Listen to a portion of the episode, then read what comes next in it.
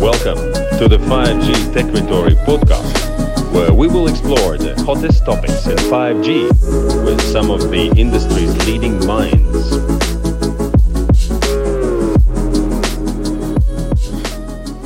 Thank you. This is where round of applause goes. Thank you. So before I um, start to announce people on the stage, let uh, us repeat uh, some very uh, important acronyms: quantum key distribution, which, uh, which is uh, QKD, and post-quantum cryptography, which is will be also mentioned on stage, PQC. So. Please welcome now the moderator of the event to take place. Please, leading QKD engineer of Latvia State Radio and Television Center, Leo Trukšāns. Leo, welcome to the stage. This is your chair. Then 5G program manager for NATO Cooperative Cyber Defense Center of Excellence, Mattias Männi. Welcome. Future Programs Officer of European Space Agency, Zois Kokkonis. Member of the board of Latvia State Radio and Television Center, Evijs Taube. Cryptography researcher and scientist at AIT or Austrian Institute of Technology. Please welcome Christoph Striecks. Associate Professor of University of Latvia, Aleksandrs Belovs.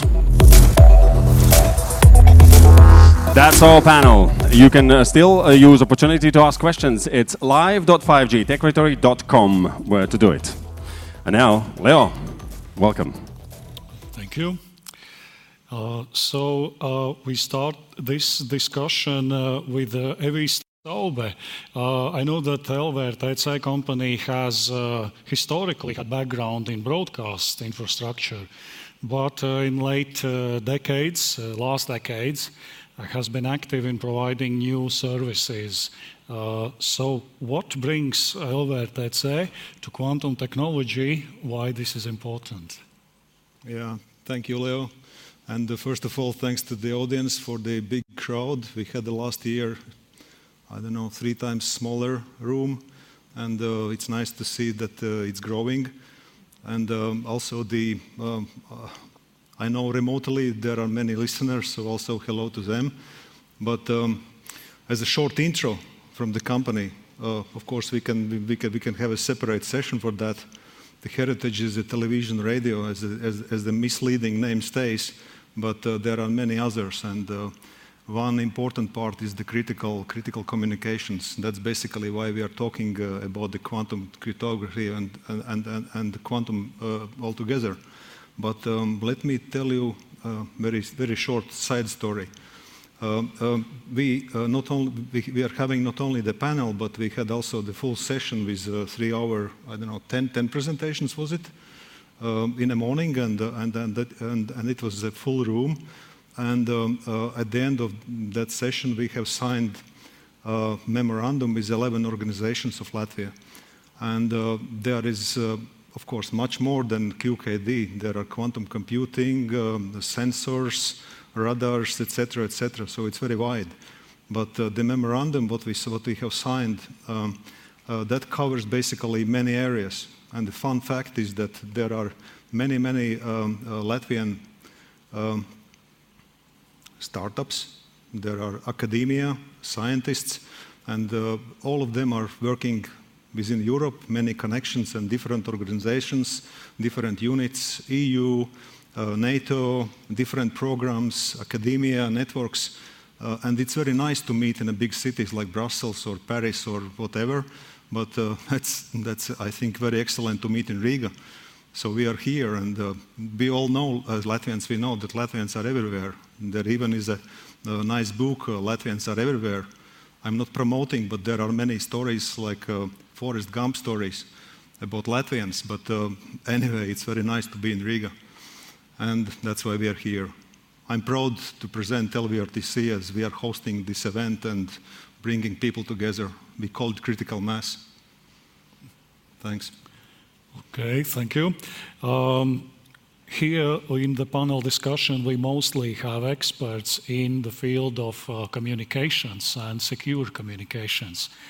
Uh, but uh, Aleksandrs is uh, an associate professor at the University of Latvia, uh, particularly in field of quantum computer algorithms. Uh, so, uh, what would you say? Uh, what is, uh, where lies the power of quantum computers, and how those computers will challenge the cryptography that we know today? okay, thank you. Well, so I'm talking about cryptography. It's important to understand that there are two different realms of cryptography that are vastly different. So the one is symmetric cryptography, and the second one is asymmetric cryptography, also known as a public key cryptography.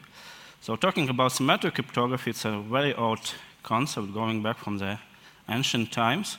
And so the idea there are two persons and they want to communicate securely and they have a common key that is known only to them and that's the same key. Okay, and talking about symmetric cryptography, so like modern things would be like DES or AES and descendants. So that particular realm is somewhat secure from quantum attacks. So you can still use it, so no one knows how to use quantum to, to break it. And, but for the asymmetric cryptography, it's a completely different story. So the asymmetric cryptography has two keys. So one is private and another one is public. So public is, as you can guess, is known to anyone. And so the idea is that anyone can encrypt and send a message to recipient, but only the recipient can decrypt because he knows the private key. And uh, so theoretically, uh, it's possible, it's always possible to get the private key, so that's important thing from the public key, but the trick is that it's computationally inefficient. So for instance, the two best known schemes are RSA and um, elliptic curve cryptography. So they are both based on problems that we think are hard, so no one knows how to solve them efficiently. So that would be uh, factoring integers in the case of RSA and uh, solving discrete logarithm in the case of elliptic curve cryptography. Okay, and um, the problem uh, with these two particular things that both of them, it's quite interesting with that both of them are really uh, not secure against uh, the same quantum algorithm due to Peter Shor, who developed it in the 90s. And so, yeah, so, but on the other thing, that is the best well-tested schemes classically, so people really trust them, and they, especially the elliptic cryptography now, they have very short public keys and very fast realization that is important, especially for embedded devices that, where the power consumption is a big issue, and so people are hesitant to move away from these schemes. Okay, but uh, whenever ha anyone has a quantum computer that is sufficiently powerful, they can break any of the schemes. So that's the problem. Okay, thank you. Uh, Christoph, uh, you come from Austrian Institute of Technology, which is uh, well known for being one of the leading centers for QKD and other quantum technologies. Perhaps uh, you could tell us what is QKD and how do we integrate it with classical technologies? So, uh, yeah, and there it is, QKD. And you mean also post-quantum cryptography, right? Yes. To indicate. Okay, so the two abbreviations in one question. So, uh, first of all, hello to everybody here, and also hello to everybody online. Uh, it's a pleasure to be here, uh, coming from Austria, from Vienna. And um, uh, let, me, let me point out what I expect. So, first of all, there's currently so much going on in the realm, in quantum in general, but also in the so called quantum key distribution world or quantum communication in general. So, quantum key distribution uses physical effects between two entities to securely exchange a key.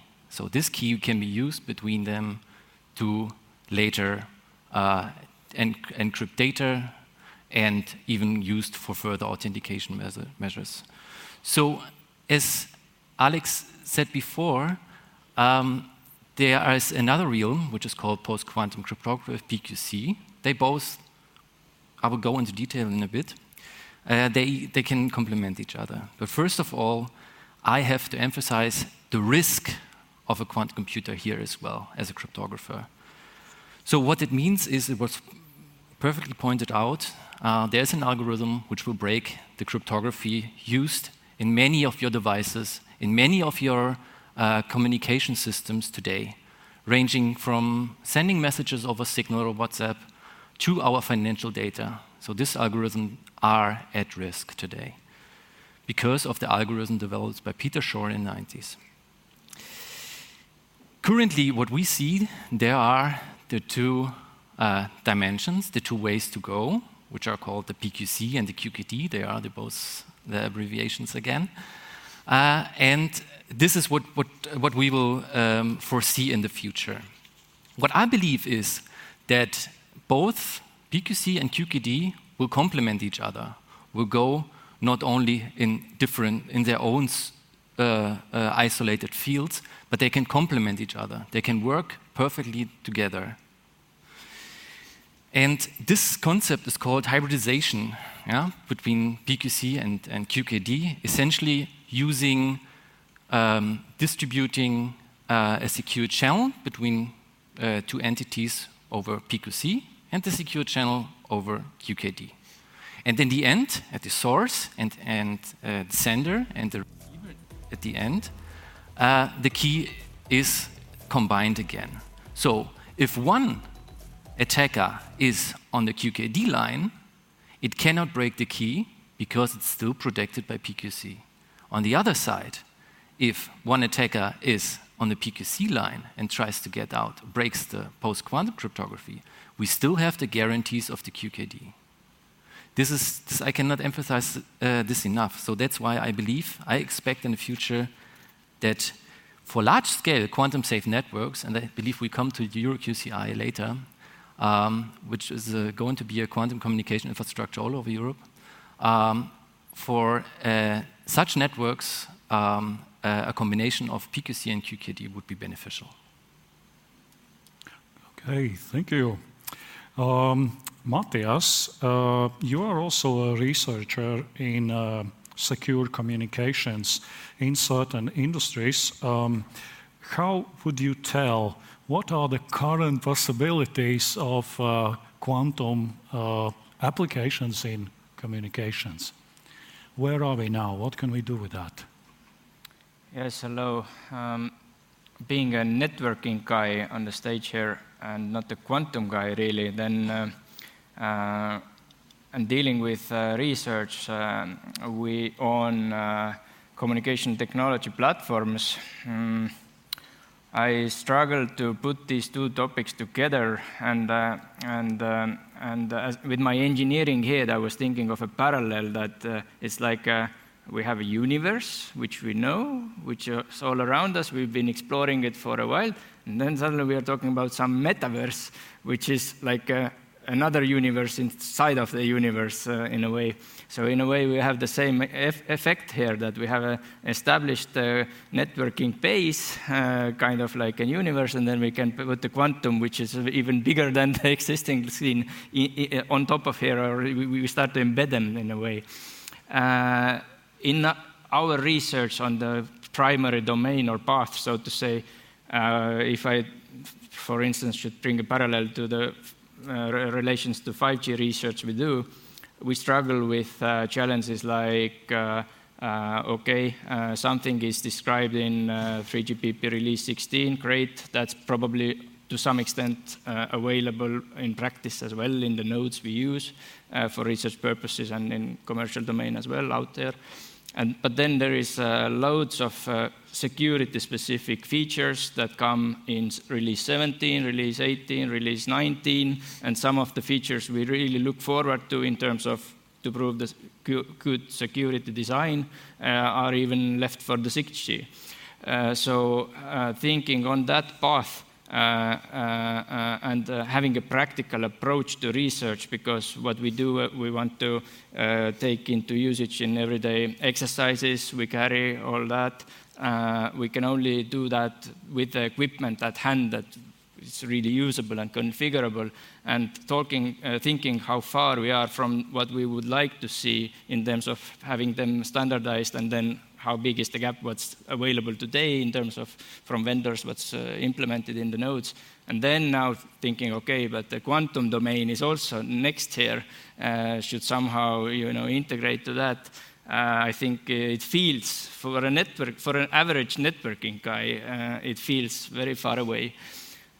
On the other hand, uh, there is practical uh, usage of that in the fiber connections. Uh, I mean, uh, the, I guess the setup is already to some extent at least usable for in, in integration with the DWDM systems. So, so, so, and that's also the, you, it's can be an underlying uh, level for the 5G uh, environment to be used. So, so in a way, I was describing that it's very far, and if, with the other example, it's already here and available. So this, this is where we are at the moment, in very short. Okay, thank you. Uh, just uh, a quick remark for the audience. I think Mattias is more than, uh, uh, how did you put it, simple networking guy. Uh, so let me continue. Zois, uh, uh, you are with the European Space Agency. How do you see quantum technologies coming to space area? I think there is a very good overlap of quantum technologies and space in, in different directions. And first of all, I think we're talking very much, we, we are looking at quantum computing as a threat. I think we should first see quantum computing as an exciting opportunity, and I, I believe that Alexander would uh, very much agree with me, because, okay, it's breaking, or it has the potential to break current cryptographic algorithms, yes, but it has also the potential to, uh, to help us address serious problems. So the first aspect where space has a very large interest for quantum computing is exactly in such problems in terms of uh, mission planning, in handling data that are coming from space, and so on. Uh, on the other side, space can offer a, a, an experimentation environment for understanding quantum better than we do now, because uh, there are different conditions, larger distances, uh, different gravitational fields, and so on, which allows us to study quantum better. Now, coming a little bit more into the uh, quantum cryptography and uh, security related aspects, space can support uh, quantum key distribution, and that is uh, a way, that, that is something that is uh, maybe a little bit technical. Normally, what, what is used to exchange quantum keys and exchange quantum information in general is uh, fiber optics. And the attenuation or the, the loss in fiber optics is higher than the loss in free space. That means that you can achieve much higher distances if you are using satellite communication, which allows to scale in terms of, of distance quantum key distribution to, uh, to, a much larger extent so that you do not have um, quantum secure channel between two cities in the same country, but worldwide potentially. So that would be one aspect. On the flip side, it is very important to understand that uh, the space assets and the satellite communications are an integral part of what we are using for our, uh, for our regular communication. That means that we need to ensure that these are also secured against quantum, uh, quantum computing capability that would break the current algorithms. This is a couple of uh, uh, aspects on that because somebody could, of, of course, argue that quantum computers are not yet there, so why are we, why do we care? But there is a, a common, commonly mentioned threat about that, which says capture the data now, store it, and once the quantum computer is there, you can break the cryptography and read it. Now, if we look to the fact that space assets have a relatively long uh, lifetime, so the satellites are standing there for a long time, you need to do a lot of preparation and so on, it is quite likely that you need to start preparing now for the assets that will be there in, in the future. So that would be in a short wrap up. Okay. Thank you. Thank you. Um, Christoph, um, you, you were also having a talk today during the presentations about the projects that you do in Austria and uh, the QKD authentication problem. Um, could you describe us more why is this a problem and how are you tackling it? Yeah. Um, so when we think usually about uh, QKD, we think of Alice and Bob. They're both connected via a classical uh, channel and via quantum channel, and they exchange information and they establish a key only known to both of them. The problem is here, before starting QKD, you have to authenticate each other, which means this: is Alice does Alice know who Bob is? Does Bob know who Alice is? Yeah. If you have only one link, Alice and Bob are directly connected, this is no problem. You can, you can solve this with, with so-called pre-shared keys. You establish, you establish keys beforehand, then you do QKD and so on. So right now, QKD needs authentication in the beginning, and this is done on a very, when you have only a few devices, it's no problem. But now the thing comes in when you think of larger networks, like as I said before, the EuroQCI, which consists of several nodes, and they only they want to communicate each other. The uh, member states want to communicate each other. Vienna wants to communicate with Riga and so on. And we need trusted node in between because QKD has this, range limit. So how is it possible that Vienna can authenticate to Riga and, and vice versa? And this is essentially the uh, authentication problem in QKD, which is not that easily uh, solvable. It is, can be solved inefficiently, yeah, with also pre-shared keys. Vienna and Riga exchange uh, a key beforehand, only known to both of them, and then they, then they can do uh, uh, QKD. But now think about several other uh, uh, cities in Europe and so on. Each has to exchange, has to have unique keys with each other. So this is very inefficient. Also, when the network changes, what is happening? Also, when some, some node gets down, some node gets up again, must be introduced into the network. So this is, the, this is essentially what we call um, the QKD authentication problem. And uh, here as well, there's uh, at least uh, one efficient solution to that is also use post-quantum cryptography as a second channel, essentially, as well. It also gives you end-to-end -end authentication uh, in that, uh, that sense.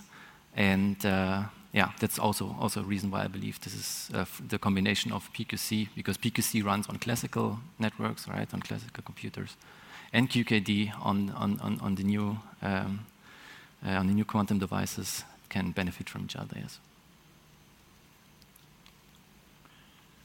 Okay, um, then I will turn back to Alexander's, uh, our algorithm expert. so, how could you explain it in simple words? Uh, how PQC saves us from quantum threat? Okay, thanks. Uh, PQC, that's it's post-quantum cryptography. So this means a cryptography that is supposed to be secure when we have a full-scale quantum computers. So as I said when I talked about previously about RSA and elliptic curve cryptography, that they are uh, built upon or rely on um, hard computational tasks, so factoring and discrete logarithm. So the idea is very simple. You just take a hard task, okay, uh, which is suitable, but that is not known, that is still secure against the quantum computer. Okay, and um, so there are, there are many different approaches. The two most popular approaches are either lattice-based cryptography.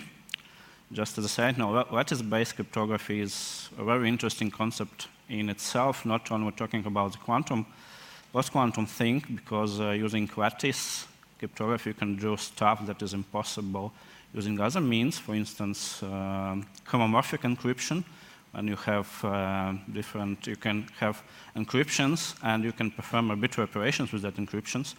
That could be very uh, useful, for instance, in voting schemes and things like this. Okay, and so talking about going back to post-quantum cryptography, so in the case of lattice-based cryptography, and um, the problem that we start that is uh, used is learning with errors. So uh, it was designed by Oded Regev, I think in early 2000s. Okay, and uh, so in this problem, idea is that you have you have a system of linear equations So usually, if you think about system of linear equations, you can easily solve it. So you learn it in uh, school or in university. But the trick that you add a small noise to your result, and then it suddenly becomes a very complicated problem to solve it. And it's possible to build a trapdoor inside so that uh, uh, the designer, so the person who knows the, the private key, he can still solve this system of equations because he knows a bit more information. But for a general person who doesn't know the private key, it's, it's still hard. Okay, and uh, so the reading, um, the reading um, scheme in this case is Kyber. And uh, so it is one of the finalists from the NIST call from 2017 that was called to build like a standard for post-quantum cryptography.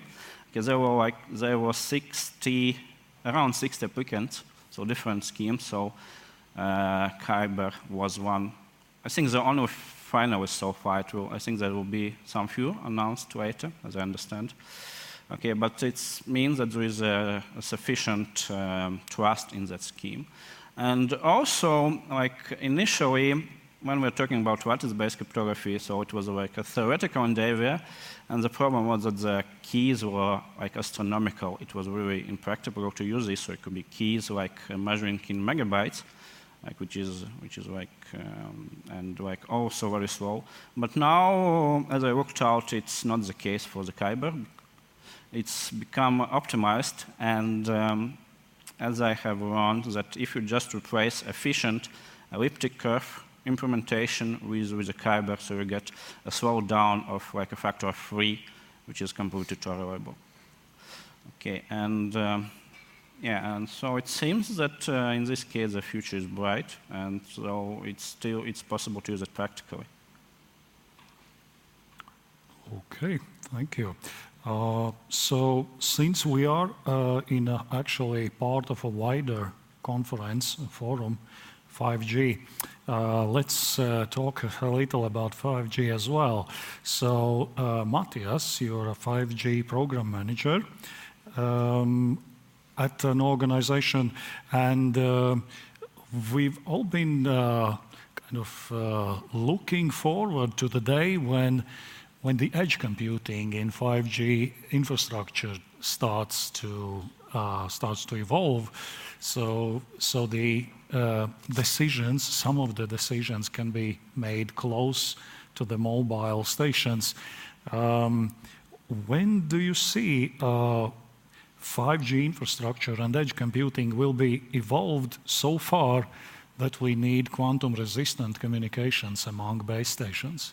In my mind, um, quantum comes to networking in two uh, perspectives. One is, as mentioned, that uh, you can capture data today, uh, uh, save it, and then access that later when you have the capability at hand.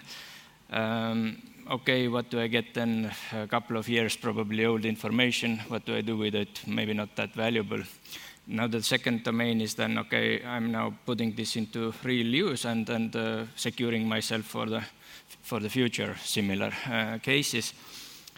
Uh, thinking in that direction, uh, as mentioned, the, the QKD uh, logic works between like two uh, counterparts that share the uh, Uh, information in a secure manner, uh, applying that logic to a networking uh, uh logic, uh, then a classical networking architecture consists of interfaces, that you have a, a, a, number of interfaces to each other. It's similar to 5G architecture.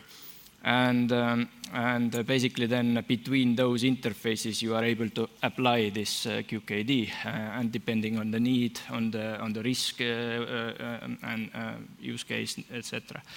Now, um, if we think about previous generations, which has been much more like a played or, hardware-based uh, um, establishments, then usually could uh, imagine a data center with a number of nodes and then there's a number of fibers between. You can just go and take some fiber out and put their QKD-capable information exchange between the interfaces, physical interfaces.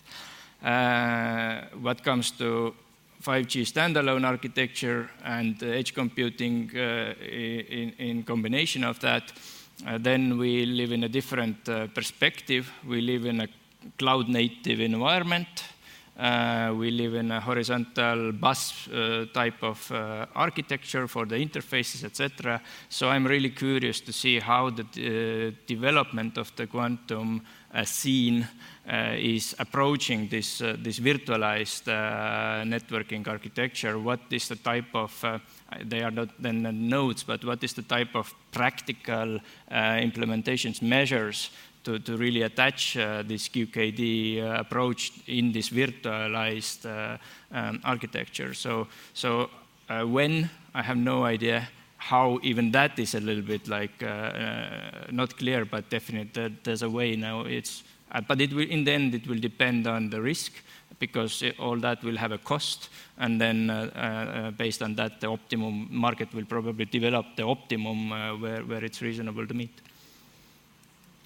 Okay, thank you. Uh, so we see during this panel discussion that we are still talking about technologies that are somewhat in their early stages and uh, concepts, even architectures.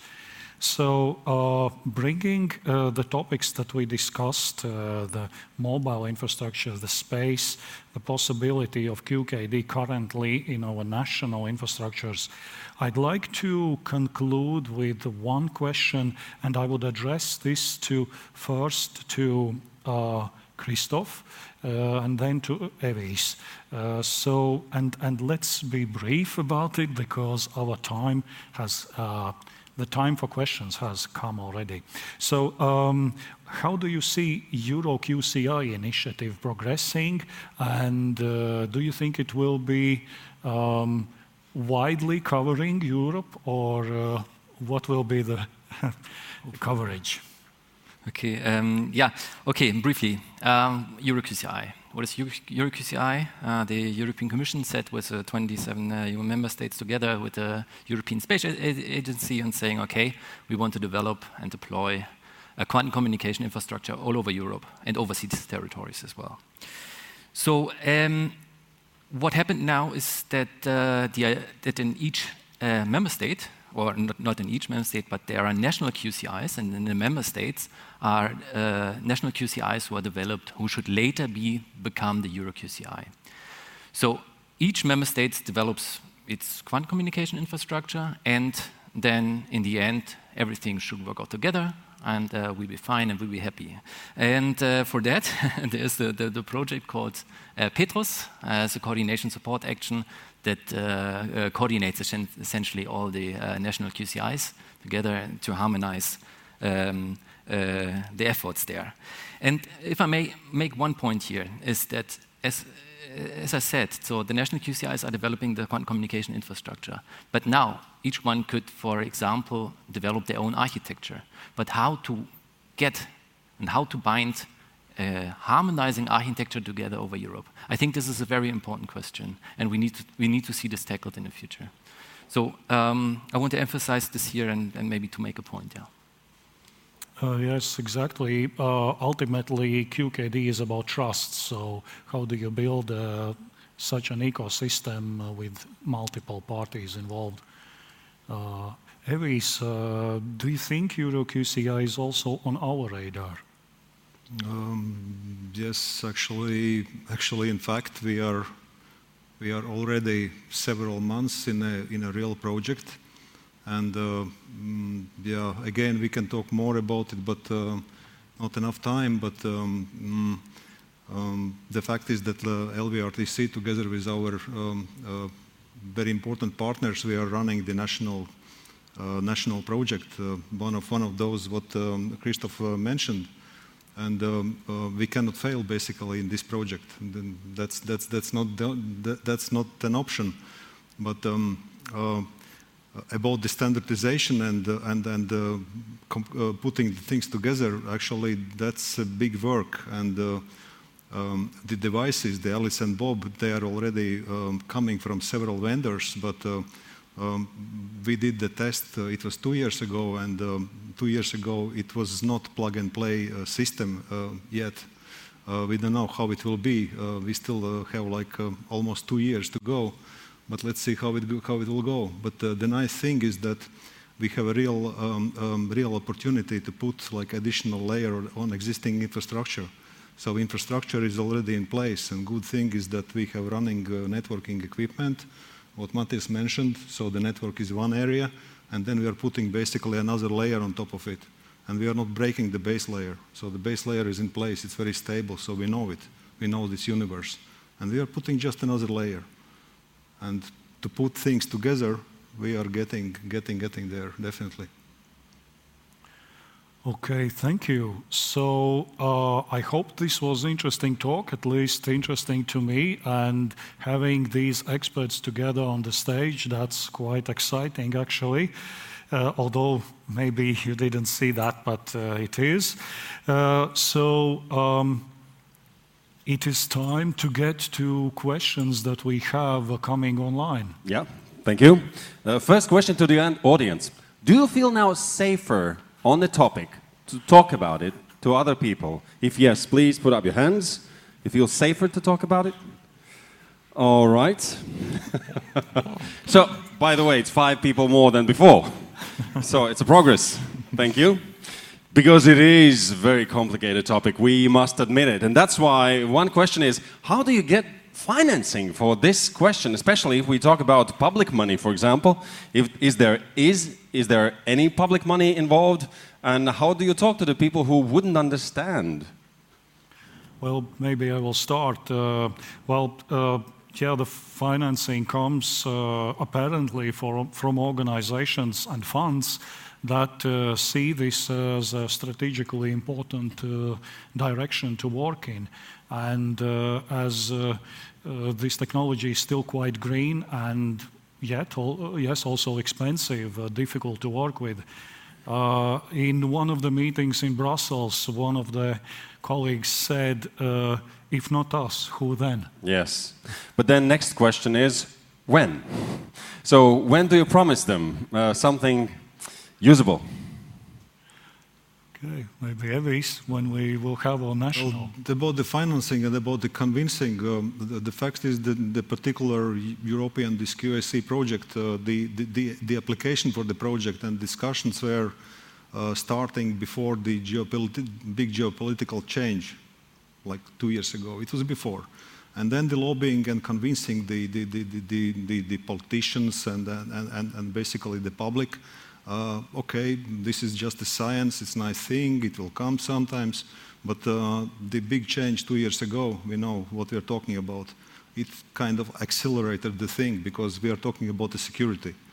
And the closer we are, uh, to the EU external border, where we are at, at the moment, the discussion is hotter. So we have been in many uh, conferences in Europe, in Brussels.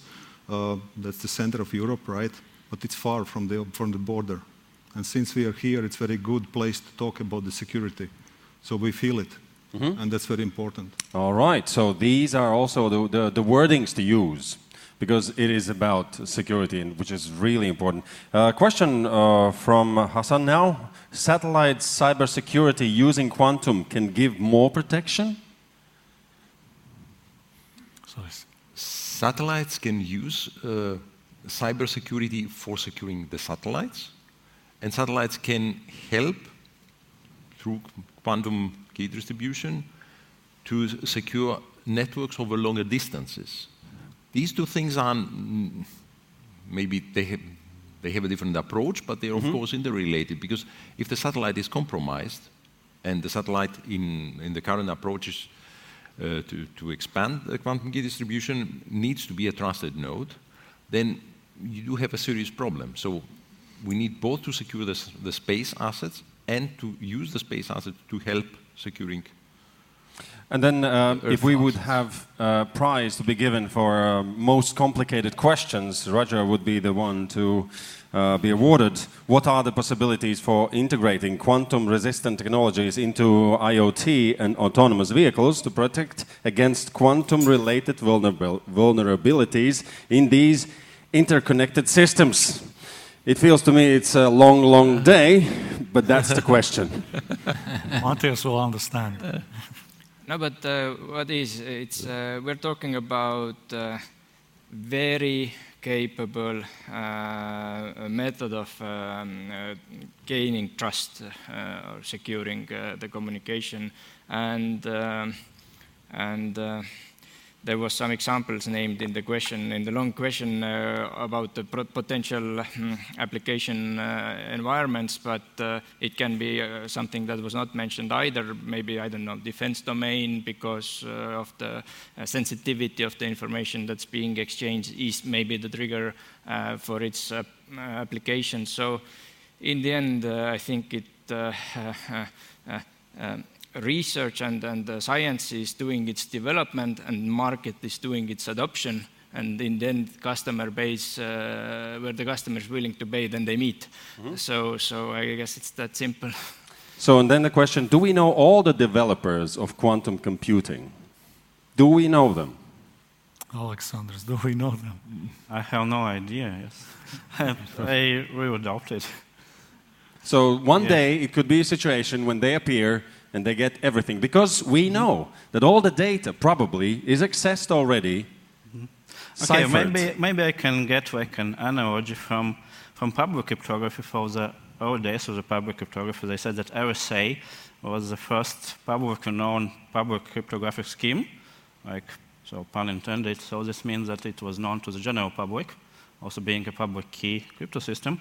But as it turns out that it was not the first one, the first one was developed by NASA because that, yes. And uh, I would think that it's quite possible that we have the same thing also for quantum computers.